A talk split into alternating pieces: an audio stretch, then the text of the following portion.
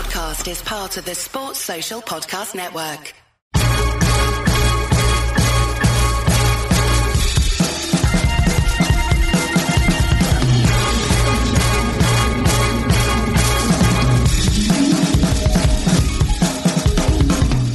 Hello and welcome to the Nat Coombs Show on ESPN. Good to have you with us, gang. We are getting close, very, very close to the start of the 2021 season. So we figured, mm, let's take a look at some of the serious contenders that we could be talking about as Super Bowl champs come February in LA. And who better than an old friend, one of the very best in the business, to drop by and give us his contenders for Super Bowl glory this season. So let's get straight down to it and welcome the brilliant Gregg Rosenthal. Gregg Rosenthal, it is great to see you. Great to see you. Thanks for dropping by. Um, first things first, my friend, I think we need to tackle the elephant in the room. I think we need to tackle the the the Twitter frenzy of the last 24, 48 hours that was sparked by a photograph posted on our social media channels at the NC Show, Facebook, Instagram, Twitter. That uh, didn't sit very well with you, my friend, did it? No, you always take this, you know, picture of me looking like a like a weirdo back at the Minnesota Super Bowl, I, I guess, where I'm just like making like an awful face that's like, "What are you talking about?" Which you know, I'm told from people I live with um, I, I, make that face all the time. I don't want to see that face. You don't need to save that picture and send send it out. I mean, yeah. John Gonzalez like saved it himself and started sending it back to me on on different involved. I think on he was one of the the many people to pile on. Well, listen, firstly, uh, massive apologies for that. We subsequently used for a second plug of you coming on the show a, a Gregg Rosenthal approved photograph, you in a Hawaiian shirt, which I think is your is your Twitter uh, profile pic, right? So that, that was hope- from the Dad Summit um, at Colleen Wolfe and John's house this this year. They they invite all their dads and many dads from the surrounding uh, region. You wear Hawaiian shirts. It's a beautiful thing. I don't really like that picture either. So I think the problem is really with myself. Hmm. You know, I'll have to take it up with my therapist or something. I don't have a therapist, but maybe I'll get one because I. Just, because like that, that's prompted that. Well, look, I mean, that is on me. I'm not going to throw our social media team under the bus. That one's on me. Uh, so my resignation letter will be on your desk by the end of play today. I also want to give extra props uh, to Dave, one of our listeners who got in touch in the middle of uh, this back and forth. Uh, there's some young Steve Guttenberg action going on there. Is what how he looked at the photo. So I think that's a I think that's a positive. I, you know, I'll take it. I mean, I'm not sure that's a name that resonates with with um, your international audience or really oh, um, any audience yeah. over the you know under the age of 40 of- sure, that's the mark we go for. Look him up, kids. Uh, Steve Police Academy. Police, one of the police academies. I mean, he was the lead, so I'll take that. Ultimately, on, that's that's Guttenberg's movie. He carries that movie. So. He does, and and I love the fact he kept coming back for the sequels. Probably a contractual obligation, but uh, the one that uh, he did uh, the last one he did, and then the one after that, which I think was Police Academy Five, was on the other day, and my kids saw Police Academy for the first time, oh, and wow. were I mean the the look on their faces. I think we lasted about four or five minutes before the, the they gave it a good stab, but it uh, it didn't really roll. Another good one from the mailbag, and then we're going to get down to business um, because this intrigued me uh, from Glenn. Thank you, Glenn, for for this one. Did Gregg ever get that two hundred and fifty dollar haircut? Asked Glenn. Oh, yeah, that is a I think a reference to a conversation I had on another podcast I do called the Jeselnik and Rosenthal Vanity Project. Uh, um, nice uh, which uh, is a lot of fun. I do with my friend um, who is, has a lot more money than me and gets like really expensive haircuts near me. I did go get it. I did not ask how much it was going to be until mm. after I was done. It was about half that price, but even then, that was a sticker hmm. shock I was not expecting. I thought it would be yeah. double digits. You know, it's like it took like 30 minutes. It took 30 minutes. Um, I so I don't know. If, I don't know. Well, don't you? I bet you just you want to be in and out there no. in three minutes, right? No, that that's fine. I it's hmm. more you just want to have like a reliable, you know, my mine moved away, for, you know, it's like LA is a huge place now. I have to drive an hour to go get a haircut. No, I'm not going to do that anymore. So, um I, I, think I'm still looking. That feels like too expensive a haircut for me. Maybe not for Nat. I mean, Nat's a presenter. Hey. Nat's like the host. You know, Nat's the face of the NFL in, in the UK. I'm I'm more like the annoying voice. I'm interested. The- a, that's complete nonsense. Uh, B, it just occurred to me actually a point you made earlier that look you were giving me in the aforementioned uh, photo, controversial photo. A lot of people give me that look when I'm, when I'm talking to them. So I think that that probably equates there. Also, your hairdresser moved an hour away. Your personal hairdresser, Gregg Rosenthal's got a personal hairdresser. No, I'm just saying that you find someone you like, and you, you know, she, she, yeah, she was she was right next to our old office, uh, so yeah. that was perfect. And now now she's too far away. And I tried to keep it going during the pandemic and all this stuff, but it's like you know what are we doing here? First world problems. Uh, well, there you go. And uh, yeah, love the uh, the JRBP plug, plug as well. Go and check that out. Available all good podcatchers. I was listening to it driving uh, down the motorways in France. I had that on. Uh, uh, Wait, my- is that like the British term for not Highway. having to say Apple, Spotify, and everything. Podcatchers, Podcatcher, is that a thing? Yes, it is. Oh, that's good. It's a thing. Yeah, you can. I'm gonna need, I'm gonna steal that. That's you good. can take that. That's my gift to you, buddy. Podcatcher of choice. You can. That's a little flourish I added. That's you know. That's okay. Up to you if you're wrong. you're wrong with that.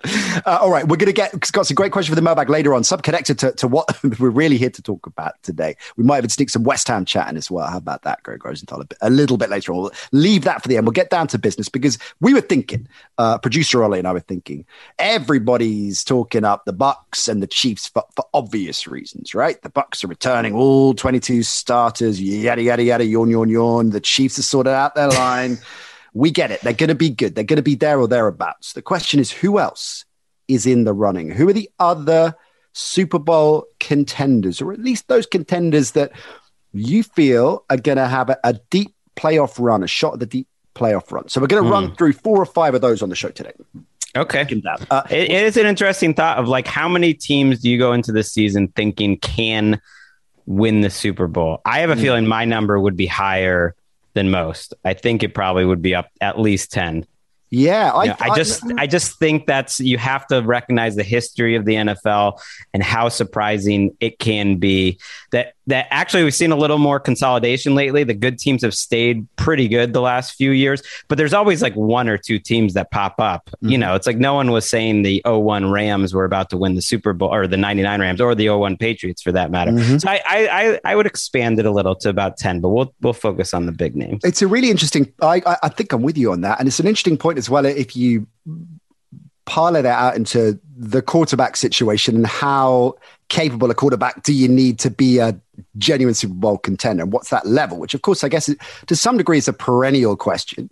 Uh, you know, Dalton Line. I do the. I'm doing the QB Index again this year, which is a column I, I used to do. Uh, my old, you know, friend Chris Wesseling, our friend, he he took it over for for a bit, and. Mm the line of like what the average quarterback is now, what you're referring to, Andy Dalton. Like if you've got a quarterback better than him, you've got a franchise quarterback. If it's mm. worse, you need to you know find a new quarterback. Mm. The line has moved so crazy to this point where like I don't even know if there is a line because I think there's basically 30 good starters now. Right. You know, like where the Dalton line used to be is like everyone's got a Dalton. Daltons right. are no longer as hard to find. I've never seen anything quite like it where now like the the line of, you know, 20 or so mm you even feel like those guys are okay. But can you win a Super Bowl with them? Maybe not. Maybe. That's the thing. Yeah, not going to be detrimental to your chances to contend, but are they are they good enough? And I heard um, Simmons and cousin Sal riffing on this with with Baker Mayfield, and hey, look, you know, Cleveland might well be a team that we get into, right? So, but let's start with the Rams because I know you're massive on the Rams. I know this because you've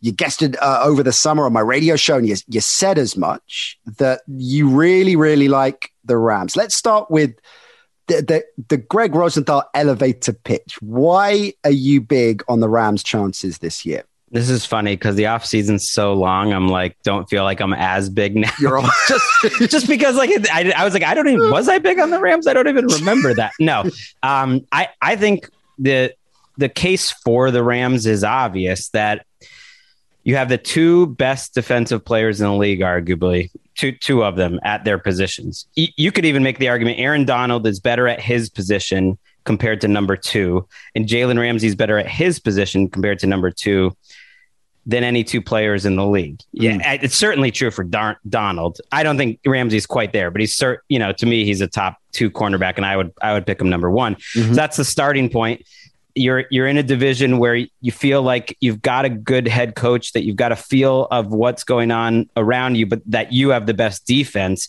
And now you're adding Matthew Stafford to do all the things you you hope that Jared Goff could. And I think Jared Goff was ultimately a very limited quarterback. And if you look at his 4 years as a starter he actually was pretty consistent except for that Super Bowl year. Mm. he was like a like if you look at all the numbers the analytics the Q, QB index, for instance, PFF grades, everything. He was like a slightly below average starter three mm. of those four years. Mm. And he was a, great, a very good starter that one year they made the Super Bowl. And even by then it started taking off. So Matthew mm. Stafford, mm. you you project all the things he can do physically. You add DeSean Jackson, um, you have great continuity otherwise. And it just feels like, hey, here's a team who won a playoff game a year ago and you're upgrading in the most important position and you are you know you're a top five type of team how much it's a great elevator pitch uh, so you're back on them again now they're now in the, in the last 60 seconds well you told me to make the pitch that i can i can give you the the negative well, which the is just side, the division right. the flip we'll side is just the division that's it just the division okay I'll, i want to get because because suddenly you're a wild card and you got to win multiple play. When I say 10, it's like, hmm. you know, yeah, you, yeah, you yeah. have to win that division or else suddenly you have to win three road games to make the Super Bowl. And that is a tough division to win. It is the toughest. The, the toughest of all, no argument there. Just on Stafford improving the team. So I just want to understand better what you think that is. I mean, Goff limitations with a deep ball, right? Is that one that Stafford just gives them different dimensions offensively? What about the, the protecting the ball as well? Because a lot of people are hyping up or talking up, I should say, look at the turnovers Goff uh, had in in the last few years. Stafford tangibly going to protect the ball better, or do you think that the kind of offense that uh, McVay wants to put in, maybe rolling the dice a little bit more, throwing a few more deep balls, and it'll level itself out? I don't think he'll have as many backbreaking sack fumbles. I don't. I don't think, especially looking at 2020, he'll have the type of games where Goff gave them no chance to win in multiple mm. games. The Dolphins mm. game, there, there were others where he was the reason they lost. Once you get to that point, like you're mm. you're below that Dalton line. You you are below. a problem. Um, and I I don't think it's so much his arm strength and his mobility, which are both better than Goff, but it's not like that's the number one reason why I feel it. I I think they think Stafford's mind can unlock a lot of what is going on in this offense. It's it's such a mm. quarterback friendly offense. I don't think they believe Jared Goff ever truly developed the ability to win before the snap, to see what was going to happen, um, what defenses were throwing at them, and be able to adjust in a way that like Sean McVay can't. Ultimately, the mm. quarterback has to be able to make a lot of decisions. I think they believe Matthew Stafford, 10 years in the league, been in a lot of situations, is as sharp as he's you know ever been obviously. He's in the prime of his mental game and his physical skills are still there. So that's like we, we've seen it now. Like young 30s is a beautiful time to be a quarterback in the NFL mm. and have that sort of Ben Roethlisberger like evolution where I think Roethlisberger became much more of a student of the game and his physical gifts came out in his 30s even more than they were in, in their 20s. It's a great point and it makes a, a huge amount of sense when you put it in in those terms matching Stafford with a, with a coach like McVay. I mean, it is really, really interesting to see how much he can progress as, as, a player, which does sound counterintuitive, I guess, at times when you think about how long he's been in the game. But uh, in the game at Detroit, with all the all the challenges he had there for, for many years. All right, what about? What about the running game? I've got to ask about that um, because there seem to be two schools of thought here, I guess, and this is true with Baltimore, perhaps even more so. And we'll get onto the Ravens in a bit. But there is the, I, I, guess, the dominating school of thought, which is, ah, don't worry about it. We'll find another running back. I mean, that's, you know, a little bit diminished, but it doesn't really matter. Versus, well, actually, at some point, particularly with the, the style of offense, and again, this is, I think, very much the, the Ravens, but we saw uh, vintage Todd Gurley and the impact that he had in that Rams offense versus not so strong Todd Gurley and no Todd Gurley, and the difference in a McVay offense. So, how big a problem is the running game going to be? Do you think for the Rams? Yeah, they they lost Cam Akers for the year, and they they aren't able to replace him with someone that that has it all like Cam Akers. But Darrell Henderson is a burner who I love watching run, and his per run efficiency is as good as Cam Akers. It's just he hasn't been been able to show that he can stay healthy. Mm. Um, Sony Michel, they add from New England, had a really good camp.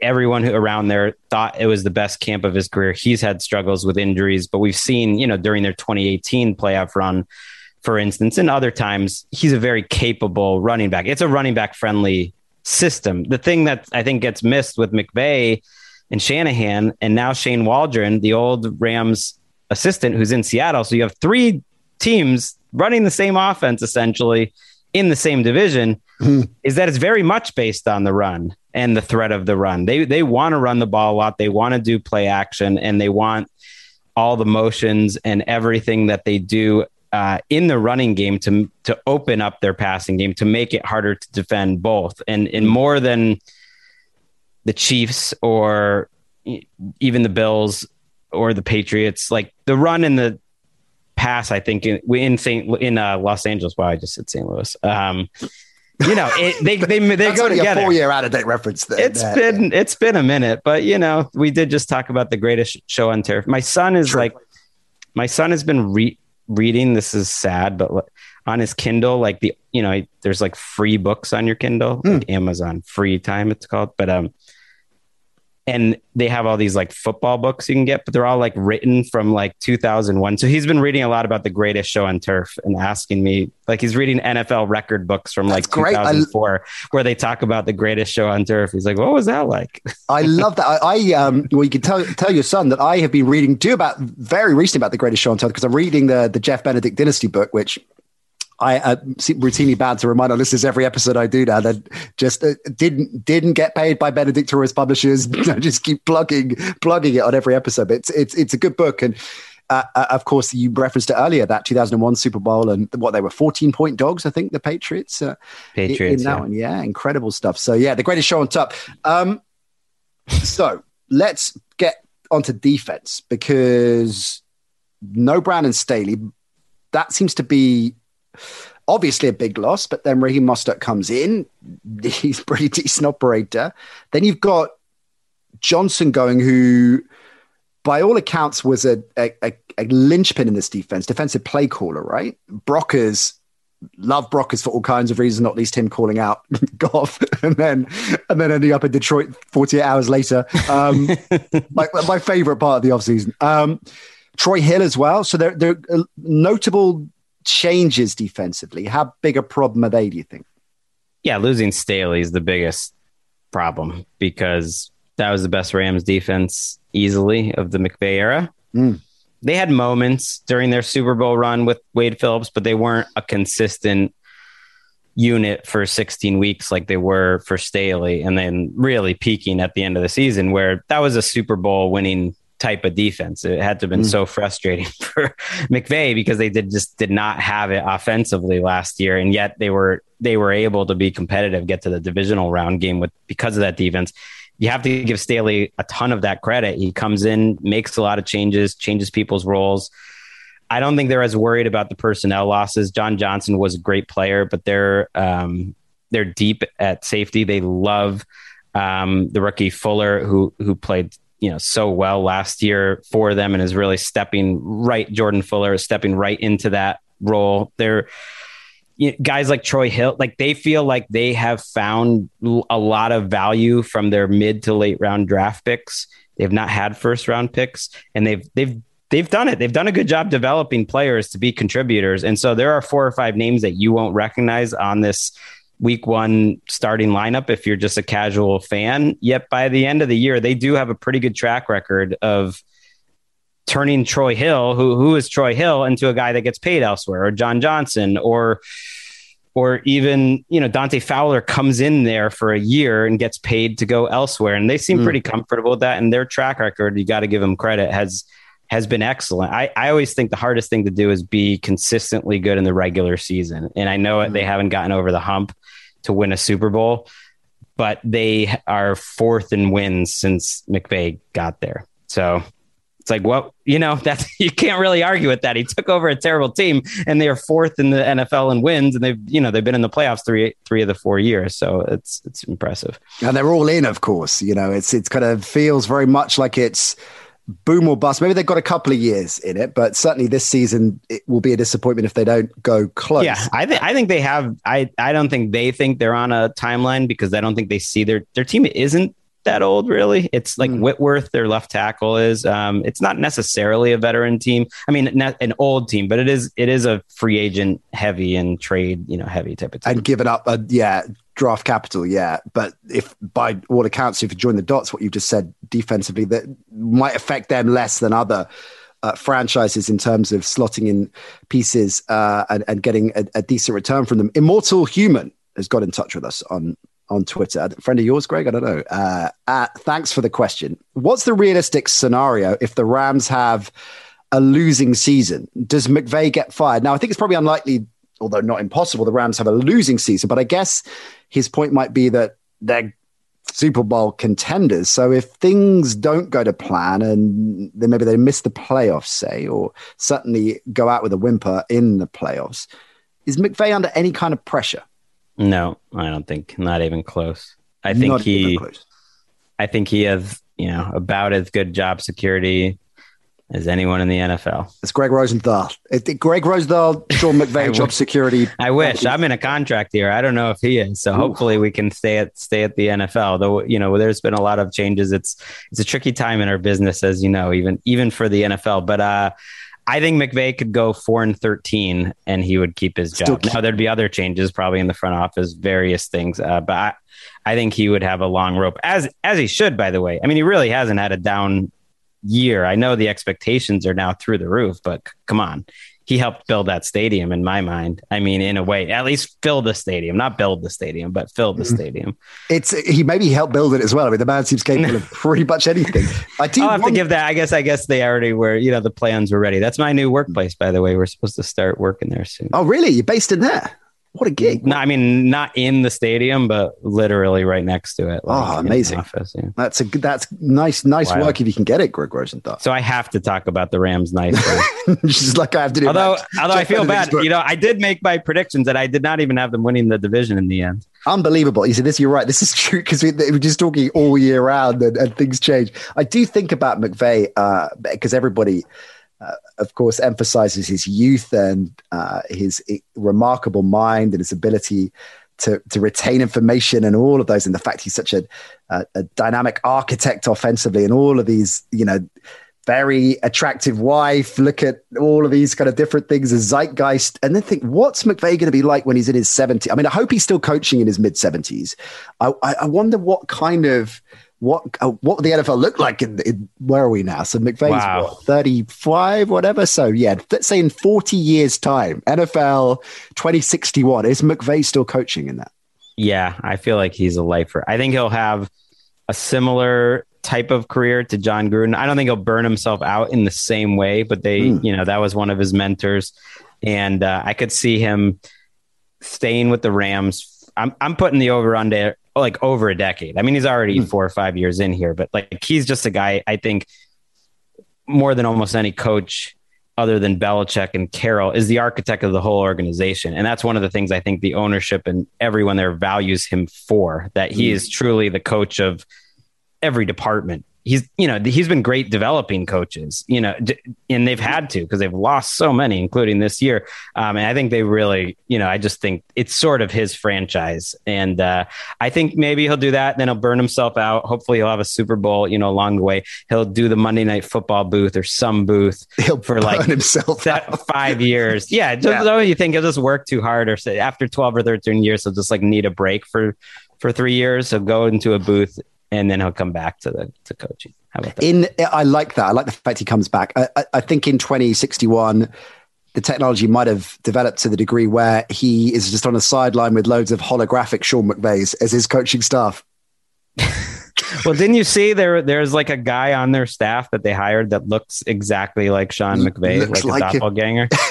so I think he's already heading that route. He's starting to develop little Sean McVays that can take over. I love it. I love it. All right, let's move on. Speaking of that division and how tough it is, the 49ers have got to be in the mix as well as, as contenders for, for obvious reasons. When, again, you look at the caliber of, of the, the coaching situation there and the continuity and the, the, the identity, I guess, and the philosophy that it's ingrained across the team. They're getting so many players back. They were beset by injury and bad luck last year, of course, which completely derailed their team. But who is the quarterback for you, Gregg, that, that gives them the best chance of success this year because it is like the situation in Chicago. Everybody's clamoring, maybe not as maybe not as acute actually as as as the Chicago situation, but not far off. Everybody's given up on Jimmy G. It seems want to see Trey Lance, even though he's a raw talent by all accounts. What? How does this play out for you? Because I'm always fascinated when you have a young quarterback, a rookie quarterback, first round at a contending team, because by default, the incumbent is going to, unless something goes horribly wrong, is going to keep them in contention for the playoffs for much of the season. So, at what point, if you do make a change, unless injury impacts that, do you make a change? So, let's say the 49ers are looking good. Jimmy G's mm, bittersweet, hit and miss, but they're 10 and 3 or, you know, whatever. They're, they're going to make the playoffs. They're looking good. Is it going to be, right, now's the time we bring Trey Lance in? Or, um, I mean, how do you see that playing out? It, it's very difficult. It's a feel. Mm. I, I think their best chance to win the Super Bowl is with a heavy dose of Trey Lance. I think Lance was the rookie quarterback who probably had the bumpiest August. You know, some impressive plays, a lot of turnover worthy plays, looked raw, looked a little more raw maybe than the other first round quarterbacks. We'll see if that that plays out. It doesn't necessarily mean too much. And we expected when, that, right? I mean, that's what everybody yeah. was saying that out of that, those five, he was the most raw coming into the league. So. Also had some incredible plays, and when they started rotating Jimmy G and Lance in the third preseason game, like your mind just exploded. And to me, their best chance to win the Super Bowl is going to be with a, with Trey Lance as coming along during the season, and maybe Jimmy G, you know, getting them.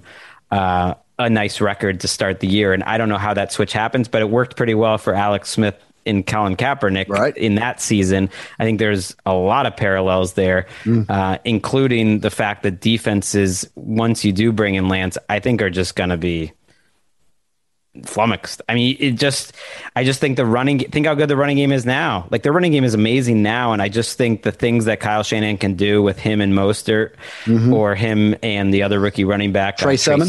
Sermon, who's on that team.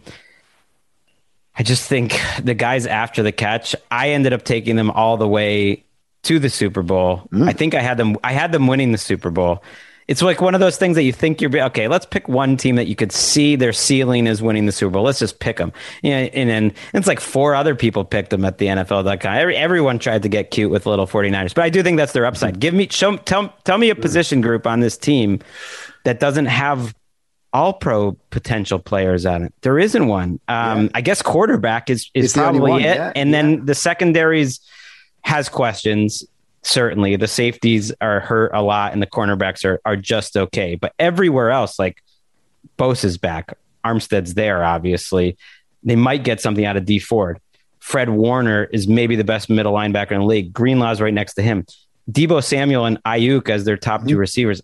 I love both of them. Like, I don't know which, like, I took Aiyuk as one of the breakout players, I think, in fantasy. Great offensive line, great left tackle, great coach. Like, they've had such bad luck with injuries that I just think if if things break right and after they had a, like a healthy training camp, it felt to me like that was breaking right. Mm-hmm. Then I was just like, all right, let's take them to the Super Bowl. I think I'm that's in. their upside. Yeah, love that. It's a compelling argument. Uh, Robert Saleh, if we're looking at you know and comparing that to to Staley leaving the Rams, where does that sit for you in terms of how significant a loss he is? It's really significant, but they also develop their coaches like Kyle Shan. It's all the same tree. DeMeco mm-hmm. Ryans is taking over. People love DeMeco Ryans.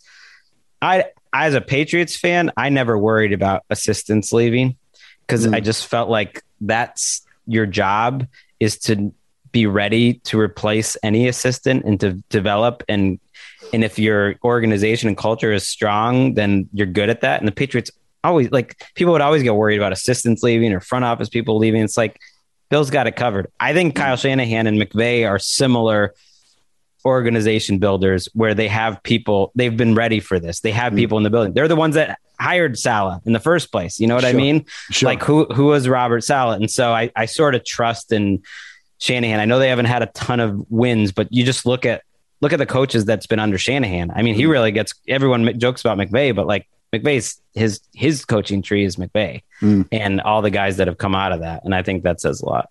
Yeah, it's it's a great point. And I had someone hot take, well, DeMeco Ryans, he's a first year coordinator in this division. Uh, but as you say, if you look at the trajectory, so particularly now in this in the modern NFL, plus players matter more, right? Players still matter more than coaches. Let's let's just say that.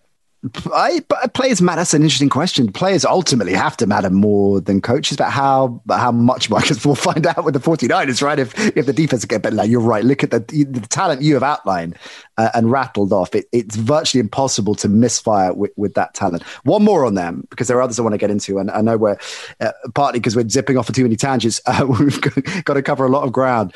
Uh, just back on on Garoppolo a minute, and, and again, I want to draw the parallel with to a degree with Goff, right? Uh, uh, something that you and I have talked about many a time over the years is the uh, increasing uh, obsession with what have you done for me lately and the increasing speed at which we write off players and that we underestimate players because they're not lights out crazy good like some of their contemporaries. So bringing that to Garoppolo, right? And I know he's had injuries, which maybe is is ultimately the answer here, right? But he has, for a long part of his professional career, when he's been fit, looked to be a very good NFL quarterback. And I know he came short in the Super Bowl, like Goff came short in the Super Bowl and the finest of margins and didn't quite make that play. And maybe that is what separates the, the great from the good. I get all of those arguments, but are we are we writing off Jimmy Garoppolo a little bit too soon here? Is there a possibility, despite the fact Trey Lance is electrifying and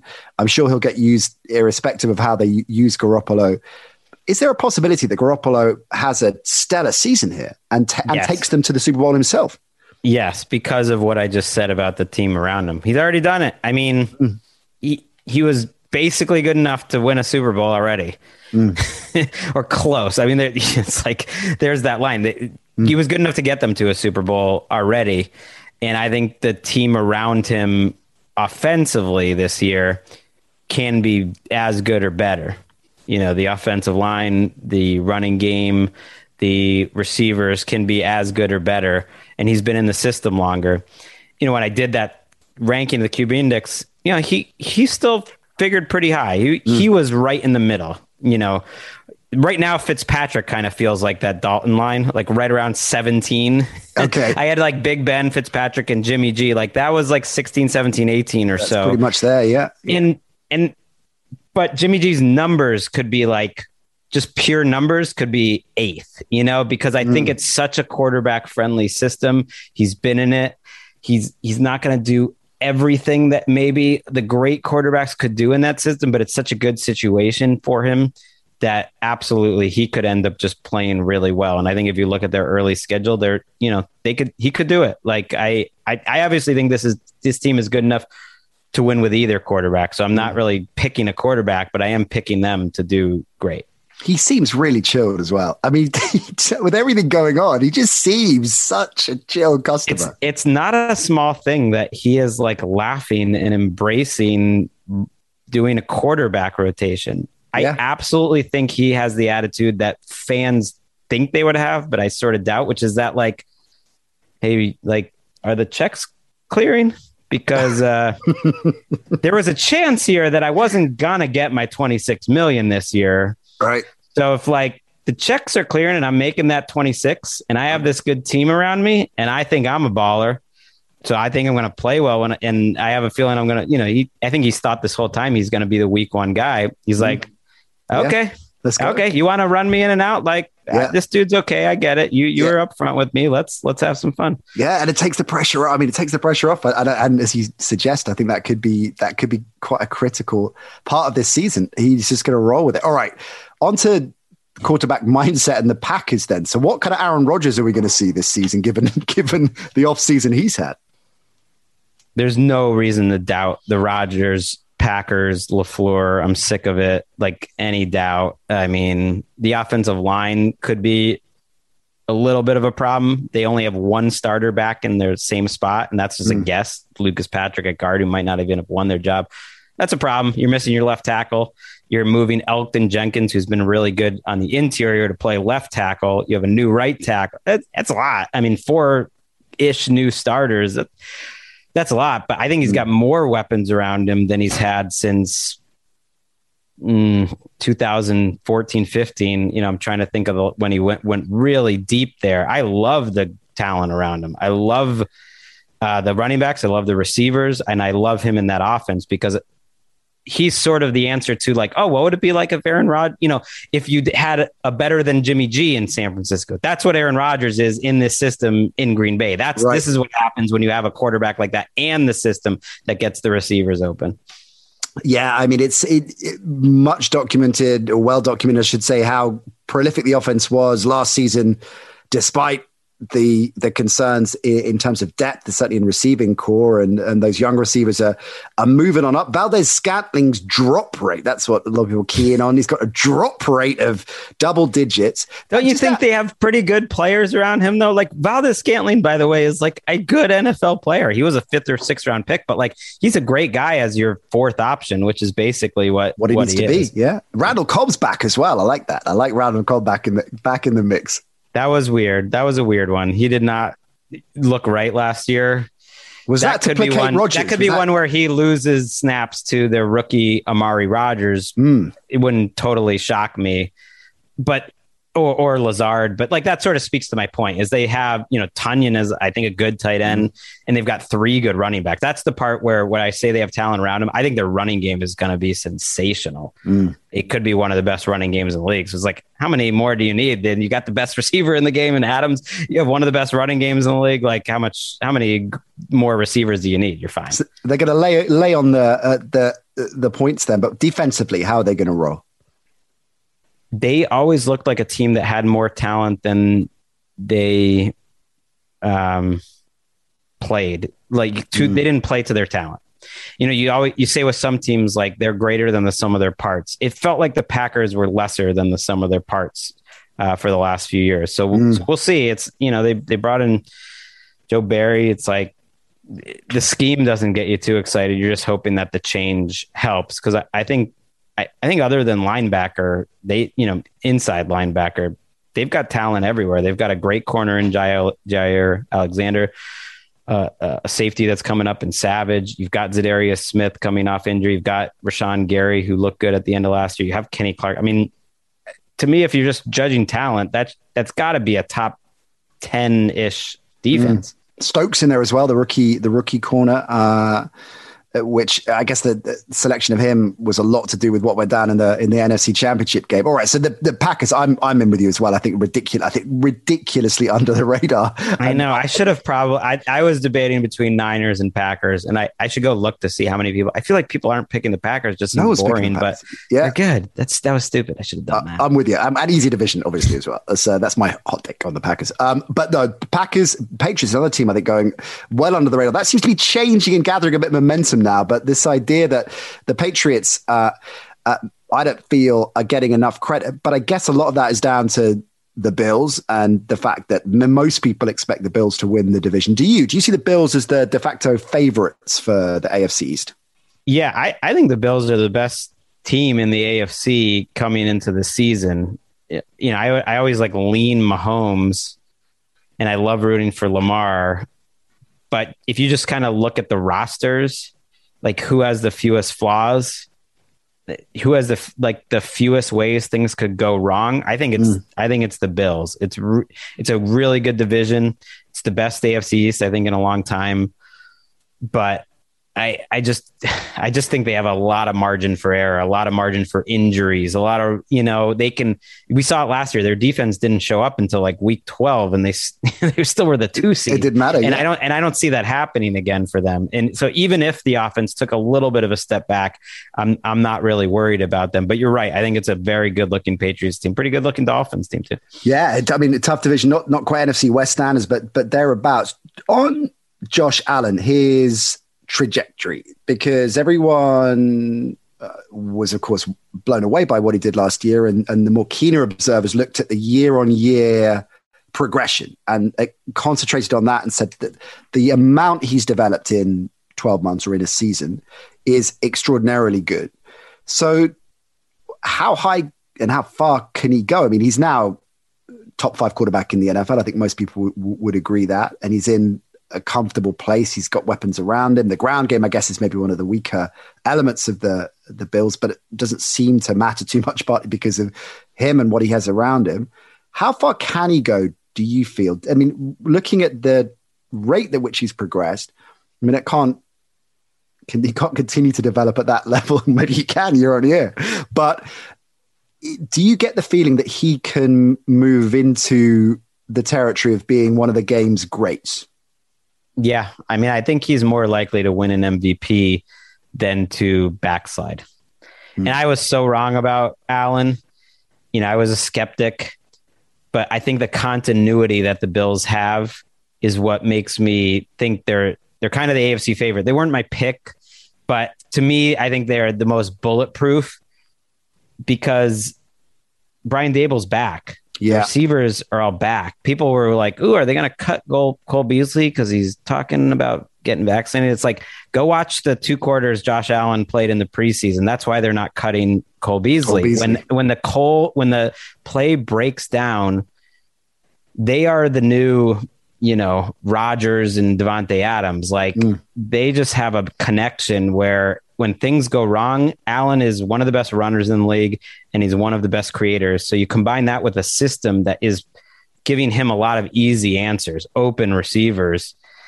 And it's just hard to argue. I, I try not to get too swayed by the preseason, but my God, like those two quarters where Josh Allen somehow like looked even better than he did a year ago and was putting every throw on the money and every practice report we've heard from Buffalo is like he is so much better this year than he was in camp last year. Yeah now it's like okay i am swayed by the preseason. I'm uh, you know I'm, I, I i'm not believing that they'll slide back. There's just not many logical reasons other than you know he can he can turn the ball over. And i think that'll that could happen. And he's playing against the patriots and dolphins. And like so there can be moments where that prevents him from like getting an mvp or maybe maybe he becomes the sixth best quarterback in the league instead of the third. But i i don't think it's like this huge thing where it, he can fall apart. You know the, the the narrative on experience is so vital. Experience of big games is vital, and the next time you're there, you'll learn from it. And with the, the playoff loss last season, do you buy into the argument? And I guess this is I hear we hear a lot in, in football over here when a team in the Champions League, for example, uh, a talented team that has domestically done well, but gets into the Champions League. It, the first few times that team's in it and maybe goes out the quarterfinal stage and you, you hear this a lot with man city or you did you have done in the last you know five six years well they'll be better for the experience and stronger for the experience. It's like west ham last year that was knocking on the door now it's time for the title. now it's time to now we're talking title uh, yes it's exactly like west ham this season but do you buy, I, i'm not sure i buy into that or at least uh, maybe i'm not sure i give it the, the the level of credence that some people do that it's a really significant thing what do you think with the Bills? I, I don't in the NFL. I mm. totally do in tennis and in the NBA. I think mm. it's like unless you're Rafael Nadal or you're like even LeBron had to go through it, you know, with the cat. Those steps are absolutely important. You have to get those reps. You have to get in those big moments, and you do, and you push forward. It, absolutely, I don't quite buy it in the NFL because it's every game is a game seven. Every mm-hmm. year is so different. even if the core coach and quarterback are the same, it's like from one year to two years before, there's 25 different guys in the team and 50 guys are playing. It's just, I don't mm. quite buy it. Mm. From an individual pro- progress uh, progress level, though, Josh Allen's experience is only going to help him. And I think if you if you had to give an award to the best organization rebuild of the last 10 years, it's absolutely Sean McDermott, Brandon Beane. Mm. Like if you look at when they came in and had nothing, had a vision, 2017, they made the playoffs like a little early, take a step back. And if you look at the roster that they've built, it's amazing. That, that's it. That like if you took a t- taught a course in building a team, that's the bill. So they are mm. absolutely set up to be perfectly in position, and the experience has got to help some of their veterans that are repeating this year. But but it, it still comes down to it's going to be like one game against the Ravens or one game against the Chiefs. And, you know, they're going to hope that they, they're at home for that game. And I, I think that's going to be a push for them. I, so I think, I think it helps. It's just not like other sports where you have seven games or five sets to play with. You know what I mean? It's just like, it's just, but think, but think, um, not, I'm rambling here, but think of Allen between his first playoff mm-hmm. experience to his second, which was pretty rough too, which was against the Colts, and to last year. Like you can see that progress. Yeah, well, let's let's go on to the Ravens and connect that with Lamar because I was thinking outside of the Brockers golf situation, my my three favorite things about the NFL that, or amongst um, three of three of my favorite things about the NFL since uh, we've lived in this surreal COVID uh, world Roger Goodell, the virtual draft, right? And Roger Goodell's one-liners, they will stay with me forever. There's, I, I, just could go back and watch that again and again.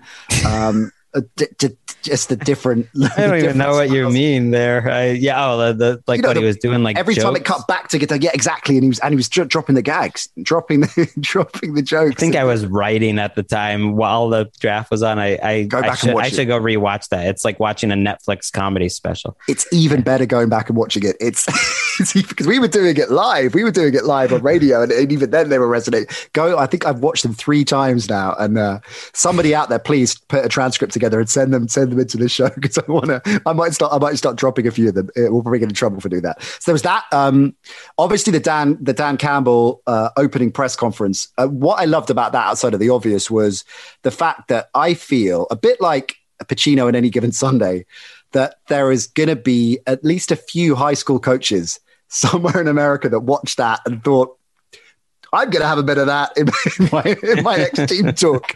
A completely ill-judged application of that. Um, but but in all seriousness, one of the things I really am glad about is Lamar getting it done in the playoffs just to shut that noise up, this ridiculous hot take narrative of, well, he's not going to be a great quarterback till he wins the play. One of the stupidest uh, lines of recent years, really.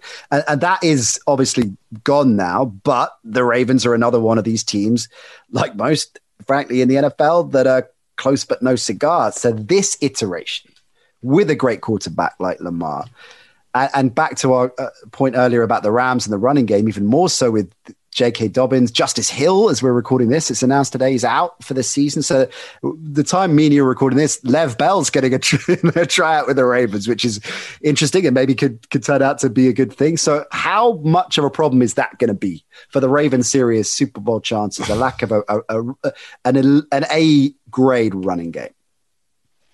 The running game will still be great. J.K. Dobbins could have taken it to another level. Mm. You know, he was a really unique player have a our consigliere from the desert spice rack gives us his college tips every year on the around the nfl podcast and he compared j.k dobbins to emmitt smith um, before he came out and i've been watching him thinking about that and since and and i could see it and I, I think like we could have had the first guy to average six yards per attempt he was practically doing it last year i just think he would have been a juggernaut that said, they didn't really, you know, Dobbins was only a part time player last year. They were still third in rushing DVOA, according to Football Outsiders. They were not the historically good running game they were the year before. I think as long as you have Lamar Jackson, I think you're going to be a top three running game. There's there's a stat from Next Gen Stats called rushing yards over expected. Lamar Jackson has 400 almost more yards over expected than any player in the NFL since he entered the league.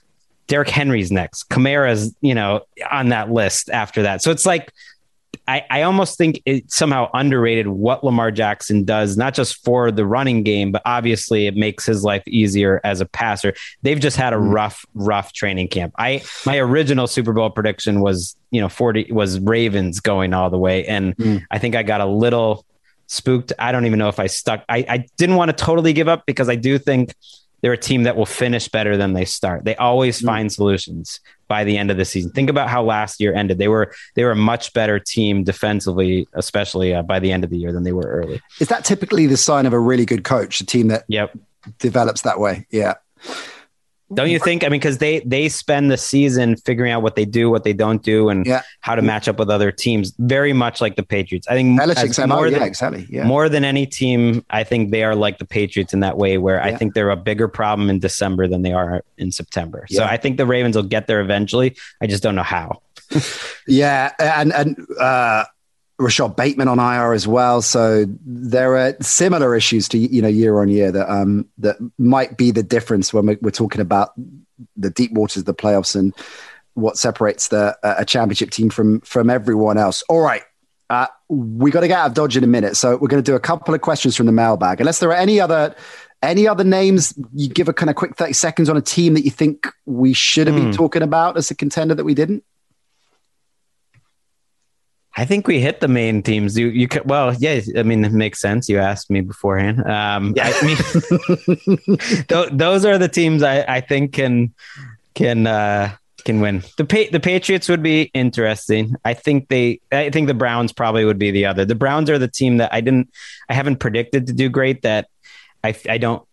I feel the worst about that prediction because I think if things go right for them, like Baker Mayfield was good enough to win a Super Bowl last year, the way their offense mm. was playing. If they had a defense last year and a little more health on offense, like they could have won the Super Bowl. Yeah. So their roster is very similar to the Bills, where I feel like they don't have a ton of ways things can go wrong, where their baseline is going to be 10, 10, 11 wins. That's a mm. great place to start. I, I, yeah, I like the Browns. I want to believe in, in Baker. I still can't quite go all in there, but uh, I think they, yeah, they would be the one team I think that we left out that should should mm. be mentioned. Yes. Okay, tick for the Browns. There we go. Right, uh, a couple of questions before we go. Uh, Mikey, this isn't well. Maybe you think the the Colts are contenders. I don't think many do, particularly all kinds of issues. Uh, at the quarterback position, amongst other things, right now, again, at the, the, time of recording this. But Mikey, thanks for the question at the NC show. Uh, should the Colts have tried to get a wide receiver in free agency? And uh, of course talking about the Ty situation, I guess particularly there. Well, in hindsight, yeah, I don't think they have enough explosiveness at receiver. They like this guy Michael Strong. Hmm. It it looks like it's pronounced Strachan. Yes. But uh, that he's pronouncing it strong. He made some plays in the preseason.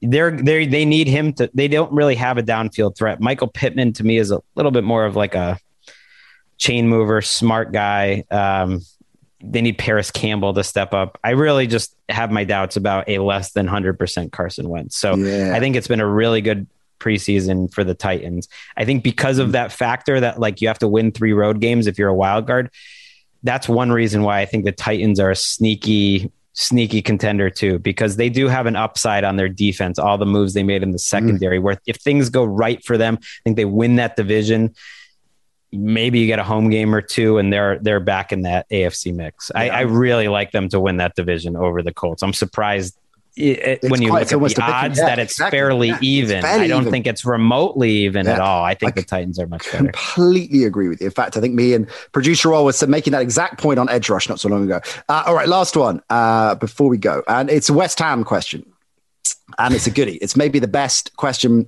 uh, that we've had, and we've had some goodies. George, thank you for this, George. Imagine, Gregg Rosenthal, that West Ham joined the NFL for a season, and mm-hmm. there's suddenly a gap in the Premier League, suggests George. Which NFL team should fill it and why? So West Ham move across the pond stateside, leaving a gap in the Premier League. Who should fill it and why? um, my instinct is to go to who would be the West Ham of the NFL. Mm, that's a hell of a question.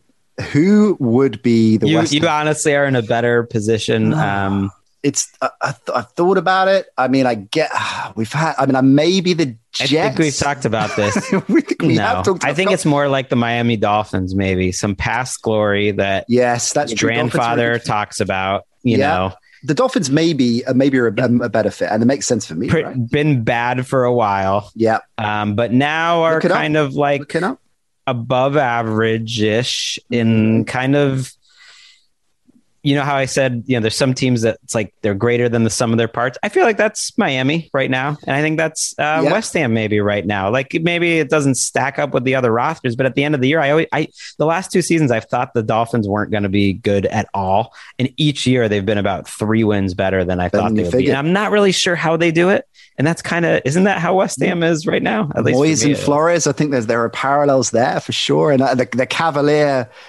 the foundation, you know, the academy of football, and of course the, the those great the weird home game situation, the Nat Coombs love, the Nat the Nat Coombs. There's jinx. a lot. There's I mean, a lot. This is pretty good. This is pretty like good. It. I think that's the closest we've come so far. I like. We're going to fire that one out at the NC show. What do you think? Are we right? Are we on the buttons? Gregg Rosenthal nailed that. The Dolphins are the uh, uh, the Hammers and and other parallels as well. So yeah, we like that. We'll send West Ham over for a season. We'll, we'll, get Miami. Are you catching much West Ham on on the on the box over there, Gregg? You get plus much. Plus, like, wait, in this world, like, are they still in Miami? Then I think that's an advantage. That's a big time advantage in the Premier League having uh, you know these footballers come over for a road trip to Miami. Mm. It's like NBA teams in Miami. It's like they, they somehow a lot of times they start that game looking a little sluggish. you know, they are not ready to go. I think if you and you're adding international, like, hey, we're not going to be in Miami again all year. Forget it. That's a big advantage. We're getting that now. I mean, this year properly with Vegas, right? And the Raiders. I mean, God knows what's going to happen. Is, is that going to affect their? I mean, I wonder if if I honestly wonder if Vegas, as in Vegas, Vegas, the bookmakers have have considered that fact. They give an extra half a point. yeah, yeah. Exactly. I do yeah, co- COVID might impact that. I have a feeling the the coaches are going to have some lockdown rules that they would not have otherwise, as they should. Um, but we'll see. Maybe maybe you're right. Listen, it's great to catch up with you. It's so good to spend an hour talking football with you and, and a bit of nonsense in the mix as well. Uh, you mentioned the pods you're working on. Let's plug those one more time as if our listeners aren't diehard listeners. Uh, oh, of course. You're on the NFL shows. podcast, Jeselnik and Rosenthal Vanity Project. And since we're, you know, talking right now, I just taped a, a Courts of Thunder. I'm doing yes. a, a US Open. It's probably going to be our last two of the year now that the, the Grand Slam season is ending for tennis. But I do love me some tennis. And that's been a lot of fun. It was a little inspired by uh, by our late friend Chris Wesseling of just like do do whatever makes you happy. I always wanted to do a tennis podcast, and so I'm having a lot of fun uh, doing that with my friend Glenn. Uh, it's a great shout. I love, Thunder. I love the name Courts of Thunder. I'm loving that. So yeah, again, available at all good podcatchers. I would imagine. Go I mean, the, the Brits are getting into it. You guys got Raducanu. I mean, forget oh, it. Rolling. She's, She's Absolutely. What I mean, yeah, and, and, Wimbledon you would have watched, and, and how she blazed onto the scene there, and doubling down at the US Open and just I so- thought she was going to be like that guy Marcus Willis. I don't know if you remember him who became he was like a qualifier who was a Brit who suddenly mm. became like an overnight star because he won a couple matches at the. I thought that was what that was her, but no. and then yeah, that was she's it. That kind around. of one shiny. Yeah, yeah. She, that was she's it. definitely sticking around. And again, like Jimmy G, just breezing through it with a big smile on her face, just just could be playing with her mates down at, at the local court, and that's that's probably a sign about why she's rolling so well. Well, listen, Gregg, great to see you. Really appreciate your time and catching up, man. You're looking well. Looking forward to the season. Come in and check in with us soon, yeah?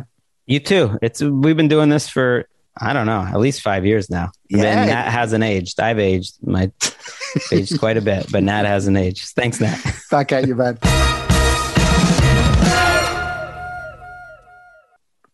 Lovely stuff from Gregg around the NFL. Uh, I'm sure most, if not all of you, listened to that already. But the Rosenthal and Jeselnik Vanity Project, and of course, Courts of Thunder. How about that for the trifecta? Go and check them out, download them, subscribe to them if you haven't already. Uh, we are back with more as we build up to the start of the season and kickoff. Ben Isaac's in the house. We're going to drop a college days, and Ben and I will be uh, doing a week one preview as well. All the week one games both of those episodes dropping a little bit later on this week. And then me and producer Ol getting our first edge rush of the regular season on as well. So all of that coming your way, falling into your podcatcher of choice this week. So if you haven't already subscribed to us, that way you won't miss any of the episodes. Keep an eye out on our social media channels as well at the NC Show. Uh, we will release videos on there from the show. Some of uh, me and Gregg will be out there uh, probably around the time you're listening to this, uh, and uh, links to uh, when the new episodes drop. So go and check those out on social. And many thanks to all of you took the time to fire a question in for Gregg. Sorry if we didn't get a chance to get into it, but keep them coming in, and we'll do our best to get through questions throughout the course of the season. So we'll see you with Ben later on in the week. Bye for now. Follow Baseball Nuts. Join us on the Johnny and Josh Show with my baseball brothers, where JC will endeavor to offer some insightful analysis, and my friend Eric Jansen will offer quirky baseball trivia. But we also have David Langell, who will combine a high level of inappropriateness with a low level of analysis. The Johnny and Josh Show. Available to download wherever you listen to your podcasts. Sports Social Podcast Network.